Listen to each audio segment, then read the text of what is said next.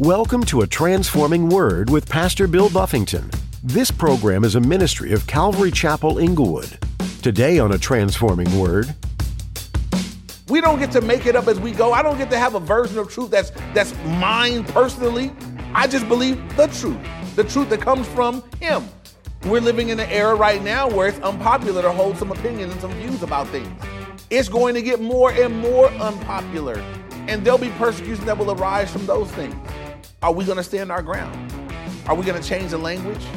Are we going to acquiesce to the culture? Are we going to make God blend in with the carnality around us? Or are we going to stand our ground and say, no, this is what the Bible says? in your faith journey, have you ever felt persecution for what you believe? Have you ever felt pressure to bend your beliefs, even from other Christians? In today's message, Pastor Bill wants you to know that if you want to maintain your closeness with God, you need to stay steadfast in His truths. The world will always try to tell you why you're wrong, but God will come through for you, time and time again. The more you back down from what you know to be true, the further from God you'll be. Stand strong for God's truths. Now, here's Pastor Bill in the book of Revelation, chapter 2, as he continues his message The Church of Smyrna. We're going to see as we go through this chapter that sometimes Satan's temptation is God's test. Satan's is tempting you to walk away from God, to cash it all in, to quit. And God is saying, I'm proving you. I'm proving you faithful. I'm gonna bless you for it. I'll reward you for it later. But the same situation that Satan is saying, I want to wreck you. God is saying, I'm just proving you. Case in point would be the book of Job, right? God said he allowed Job to go through what from God's perspective was a test. Satan was tempting Job. He said, He's gonna curse you to your face. I'm gonna do everything in my power, Satan would say, to get this man to curse you to your face. I'm gonna kill his kids. I'm gonna take his health. I'm gonna take his wealth. I'm gonna break him down. Everything that you've given him to bless him, I'm gonna take it all away. So he'll look up at you and just be like, mm, and curse you to your face. But Job didn't do that. He did the opposite. It was the biggest in your face. Job, when he lost everything, it says he fell down, he tore his clothes, and what did he do? He worshiped. It's the opposite of curse. He spoke, I mean, pronounced God's, I mean, worshiped God, and God allowed this horrendous test. And at the end of his life, God blessed him. And God gave him what money can't buy and gave, gave him a long life, let him see his kids and kids' kids, grandkids for three generations. But it was from Satan the temptation to destroy. From God, it was a test to prove. God had already told Satan he's upright, blameless, fears God, shuns evil. There's none like him on the face of the planet right now. Job is my dude. And Satan is like, nah, he'll curse you your face. Let me take his stuff. He only loves you because you blessed him. If you let me take all his stuff away, he'll curse you. God said, go ahead, you can do that, but you can't take his, you can't touch him. You can touch him, but you can't kill him. And God just set the boundaries and the limits to the test. And afterwards, God bless his life. Now, again, I'm, I, Job didn't sign up for that. I mean, honestly, Job got that because he was faithful. So we got to be careful about looking at people going through it and saying, I bet they messed up. Not always. Sometimes people are going through it because they've been faithful to God. And God is saying, I'm, I'm allowing you to be proven right here. It's difficult what you're about to go through. It's not a punishment. Um, it, it, there'll be a blessing on the back end of it. So we got to be careful about making those kind of judgments that when people need to be embraced by us, we're, we're speculating. I bet you did something in the dark, sir. That's what Job's friends did. And um, we want to be careful not to do that when people are going through. Amen. So God could stop it, but He doesn't always stop it. And sometimes He's got a purpose in it that's greater than stopping it. So moving on, look at verse 9. Uh, phrase He says to all the churches, I know your works. Um, God is saying to this persecuted group of believers, I know everything about you guys. I know your works. I know you guys. I know what you're going through. I know what you're doing for me. I know how difficult it is. I know your works. Now, why is that important? It's important, he said it to every church, because sometimes, you know, you're doing work for the Lord and maybe people don't recognize it. Maybe nobody else sees it. We have to be reminded. Why he to every church, God would say, I know your works. Now, that's either good or bad, right? For some churches, when God says, I know your works, it's, it's good. For Ephesus, when God said, I know your works, it was a lot of good, but it was some, some bad in there. To Smyrna, when God says, I know your works, we're going to see that it's all good. God says, I know you guys, you guys are right on. You're right where you need to be. I know it's tough. Hang in there. Right? There are going to be some other churches where he has, I mean, there's going to be a church where he has nothing good to say about. that's, that's not the church you want to be. We'll get there, right? Um, but right here, he says, Look, I know your works. I know everything about you guys. I'm going to tell you what I see. I know your works. He says, Your tribulation. Um, I know you guys are going through it. I know you guys are suffering. I know you guys are enduring hardship. I know you guys are going through tribulation. I know about it. Now, if you're going through it, does God know that you're going through it? If you're going through a hard time, does God know? He does know. And we got to remember that. Sometimes we think, man, I'm going through it and nobody knows what I'm going through. Don't ever say that. Don't ever say, nobody knows what I'm going through. God knows. He's somebody. Amen. Ever present help in time of trouble. Amen.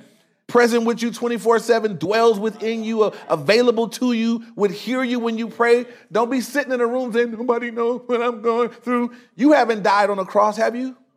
Ain't that bad. Whatever you're going through, right? It ain't, it's not that bad. You ain't bled for Jesus. You haven't died in, on the cross for people that hate you. You know, you haven't, you know, we haven't done that. He has. And he said, Look, I, I, I'm there. I understand. I know your works. And here's the cool thing about that since he knows my tribulation, he knows if we're going through it. He said, I know I understand how it works, and I know what you need when you're going through it. I know what you need in that season. You may think you need. When I'm going through it, I think I need God to make it stop. God's like, no, no, no, you need strength to endure. I'm about overcoming.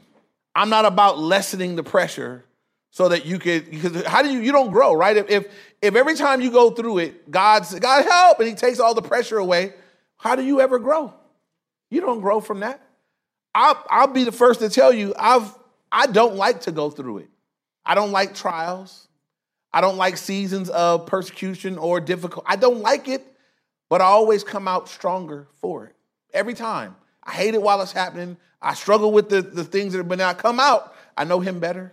I'm strengthened in some area that I was weak in. God may expose some area that I need to tighten up, but I, I come out better for it afterwards. He says, Look, I know your works. I know your tribulation. I know what you're going through. There's a reason why I'm not stopping it. I know your tribulation. Then he says, and poverty, but you are rich. Here's the interesting thing there's going to be a church that God says about them that you say you're rich, but he says that they're filthy, they're miserable, poor, blind, and naked. But this church, he says, I know your poverty. And the word for poverty here is abject poverty. They are broke and they're impoverished because they've been robbed, they've been fired from jobs, uh, they've been persecuted for the gospel. They, they, that's they're they're poor for the gospel's sake. They're in poverty for God. And God says, Look, I know your poverty, but he says, but you're rich. What's he talking about? He's talking, he's talking about where it really matters. There are people that are rich on earth and poor in God. They're poor in spiritual things. God says, Look, you guys are poor right now, but you are rich, rich, rich. Let me explain that. Jesus, when he was teaching the disciples about persecution early in the Gospels in Matthew 6, he said, Look, when all men revile you, when, when all men revile you, persecute you, say all manners of evil against you falsely for my name's sake, Jesus said, Rejoice and be exceedingly glad, for great is your reward in heaven. Great is your reward. There's an eternal reward for persecution hanging there. So he says, Look, you guys are poor, but you are rich. You guys are racking it up for all eternity where it can never be taken away. Sometimes we got to be able to look forward to those promises. God, I'm poor right now, but if I'm poor because of this, I'm rich ultimately. I don't know. I don't know what the eternal rewards look like, you know. But if God says it's a great reward, if the if the creator of the universe says it is a great reward, y'all know it's going to be great. Amen. I mean, who can give a reward better than him? He made you. Uh, he know how to give a gift. And so if God says great is your reward, imagine the imagine how you rip yourself off if you try to live a cushion, cautious Christian experience so that you don't endure persecution. God is saying, look, when you endure persecution for my name's sake, rejoice and be exceedingly glad, for great is your reward in heaven. So why would we seek to avoid scenarios that would create persecution? And God's man, there's reward for that. There are spiritual blessings on that. Don't avoid it. Rejoice in it when it happens. Amen. So he said, Look, you guys, I know your poverty. He says, but you are rich. And then he says, and I know the blasphemy of those who say they are Jews and are not, but are a synagogue of Satan. There were people here at this era that were Jews nationally, but they weren't with the Lord, and they they were they were they were working against the church at this time. And so Jesus says, I know those that say they're Jews, and these are they're Jewish by culture, but they are not believers in me. And he says they're a synagogue of Satan. They are coming against their own countrymen, if you will, coming against them in this era, uh, this season. And God said, Look, they're, they're a synagogue. I know about that too.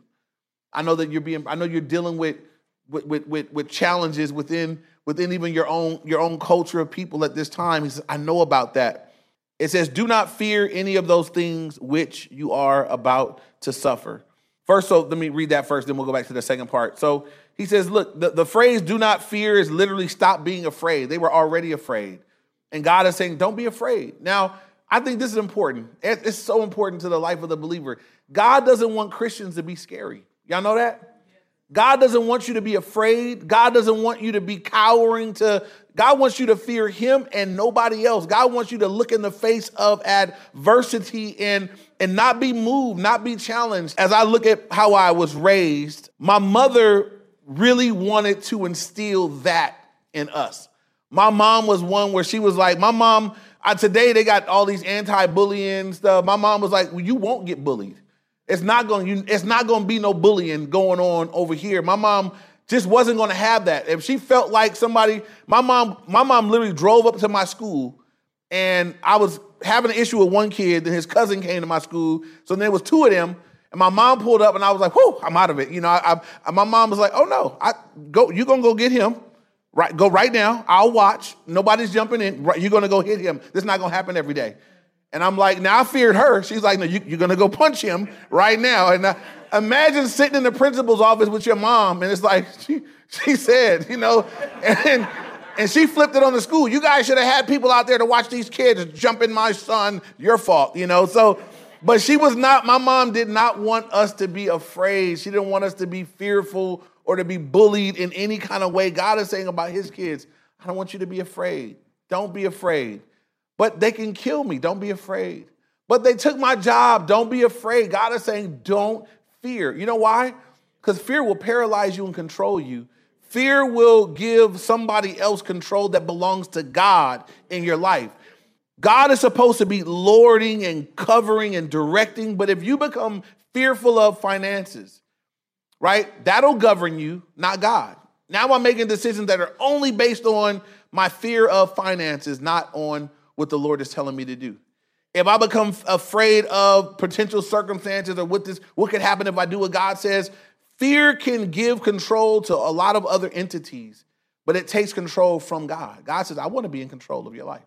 I want to be the Lord of your life. And that only works if you're not afraid of anybody, but you fear me. You revere me above everybody else. So he tells them, Don't be afraid. Do not fear any of those things which you are about to suffer. Now, God doesn't say the suffering is going to stop. He's getting ready to tell them it's going to get worse, but it's a time frame on it. Right? He doesn't, he's not, he didn't say it's not going to happen. He didn't say, don't fear, I'm going to punish them all. I'm going to stop them from getting you. No, he says, don't fear what's about to happen. It's about to get worse. But I'm, I'm, I'm setting a limit on what can happen. Do not fear any of those things which you are about to suffer. Indeed, the devil is about to throw some of you into prison that you may be tested, and you will have tribulation 10 years. So God says, He says, hey, a, the, the time limit is on it. This is this is this is the church that existed. Imagine getting that letter and God is saying, look, there's going to be a time of temptation. Satan's going to throw some of y'all into prison. It's a time of testing. And this is my point I made earlier that sometimes what Satan want to throw them into prison? He wants them to quit. He wants them to cower. He wants them to be afraid. He wants them to deny Christ. He wants them to bow to knee to Caesar. That's all of the persecution is coming from the enemy in that vein. And God is saying, I'm testing you through this. I want to prove you faithful. I want you to come out on the other end shining. I want you to endure this persecution and, and, and come out standing strong anyway. Uh, I want you to go through this. I don't want you to be afraid. I don't want you to, I'm telling you up front, it's going to be tough. It's going to be difficult. There's a time frame. There's, it's limited. It's only going to be for this period of time. But God says, I want you guys to endure. And then he says this be faithful until death, and I will give you the crown of life. That's a big deal. First, let's deal with the be faithful to death. What does that mean? That means be faithful in the face of death. And God says, I'll give you a crown of life. I want you to be faithful. Some of these believers are going to be put in scenarios and situations where you renounce or die. He says, be faithful unto death. Don't, don't, don't be willing to die then. Be faithful unto death, and he says, and I will give you the crown of life. Now, there are different crowns spoken about in the Bible, but he says, Look, I'm going to give you guys the crown of life. But I, I just want to back up for just a moment because as we read that, we can read that real quick. But I really want everybody to consider if we were living in a time where season or, or things progressed, even in America, where it became life or death to be a Christian, life or death to stand your ground, life or death to preach the gospel, life or death to, to, to remain, to keep your stand to Jesus Christ as Lord, and there is no other God besides Him. Do we stand? Do we bow? Do we cower? Because you know we're not there yet, but you can you can judge yourself. Do you bow on other issues?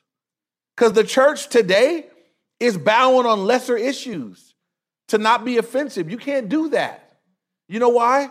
Because it's not your book, it's not your words, it's not your gospel. That I hear this phrase out there that I'm gonna live my truth. It's not your truth, amen?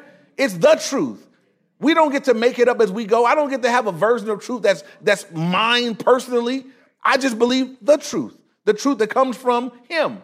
We're living in an era right now where it's unpopular to hold some opinions and some views about things. It's going to get more and more unpopular, and there'll be persecution that will arise from those things. Are we going to stand our ground? Are we going to change the language?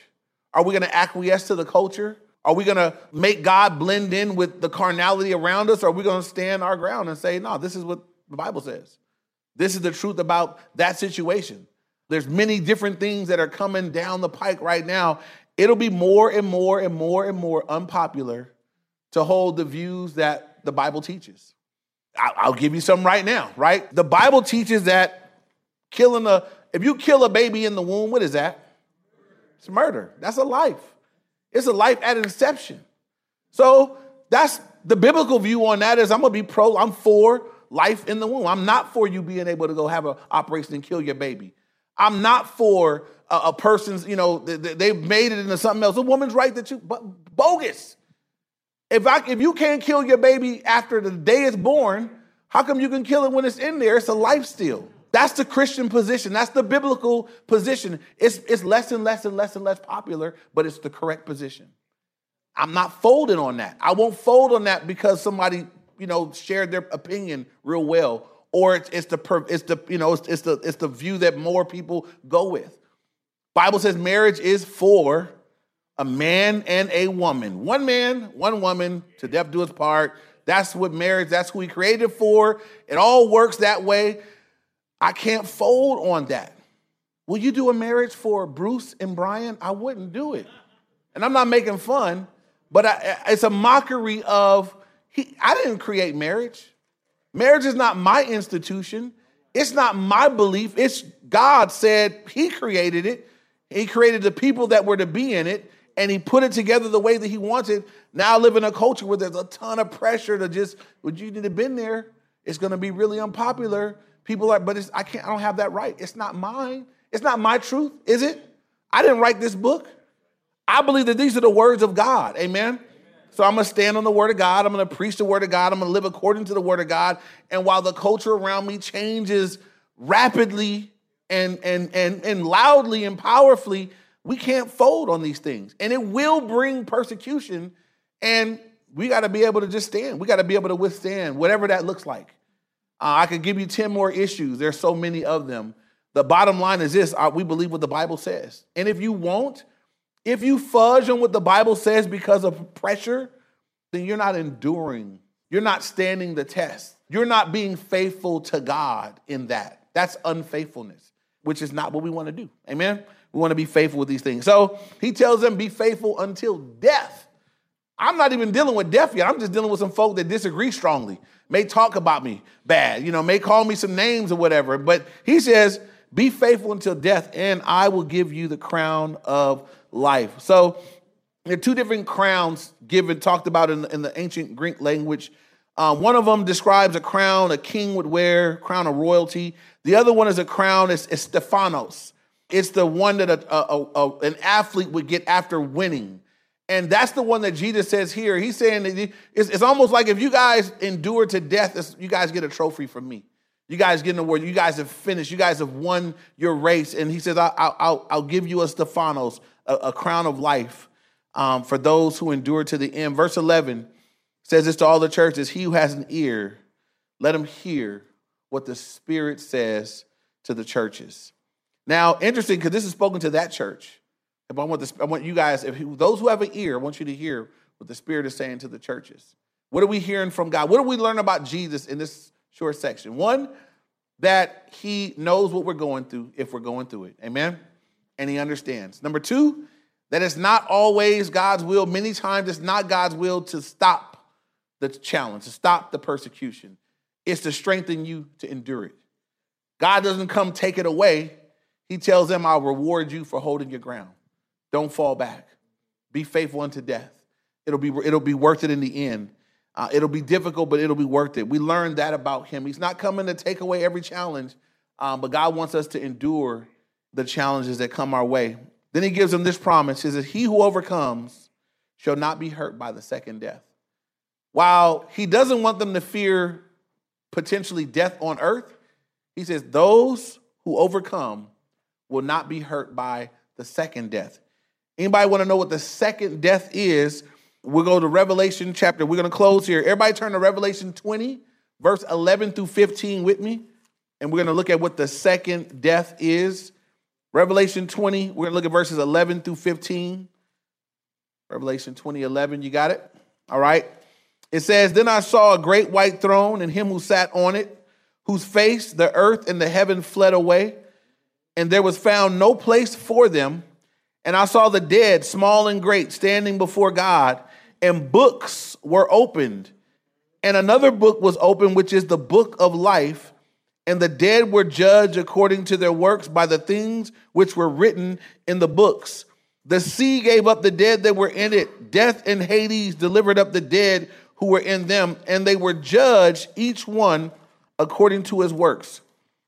Then death and Hades were cast into the lake of fire. This is the second death.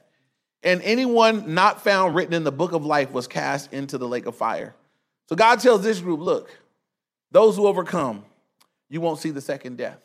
The second death is for all non-believers.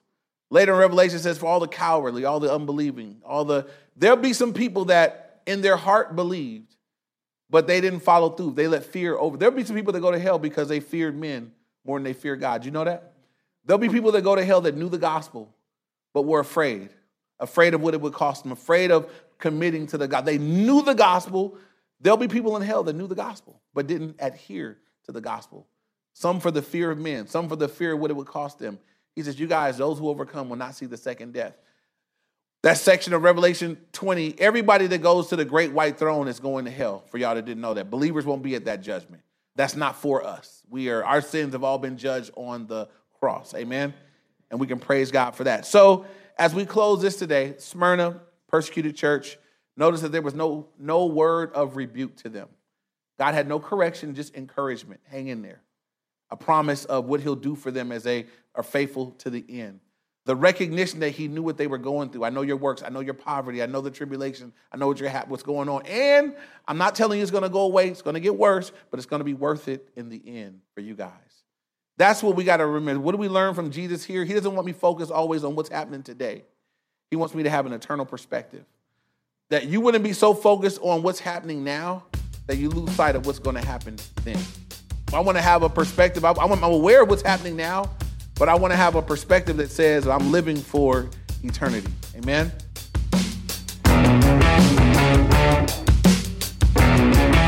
We know there are many ways that you can spend your day, but we're delighted that you chose to spend time with us today, here on A Transforming Word. Pastor Bill is working his way through the book of Revelation. There are a variety of things addressed in this book. There are letters written to churches, lots of imagery and prophecy, and the best part, a coming king who will reign supreme. Don't you just love a good story? Where good overcomes evil? Jesus is the ultimate in this, bringing good and restoring all that's broken and lost. What a wonderful Savior! How do you engage with the book of Revelation? Is it scary to you? Is it confusing? Is it inspiring? We'd like to help you through what you're thinking as you're listening to these messages. Our number is 310 245 4811. Feel free to give us a call. We'd love to connect with you. Just in case you missed it, that number is 310 245 4811.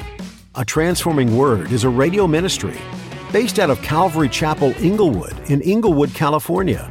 Would you come visit us? Sunday morning services are at 9 a.m. and 11 a.m.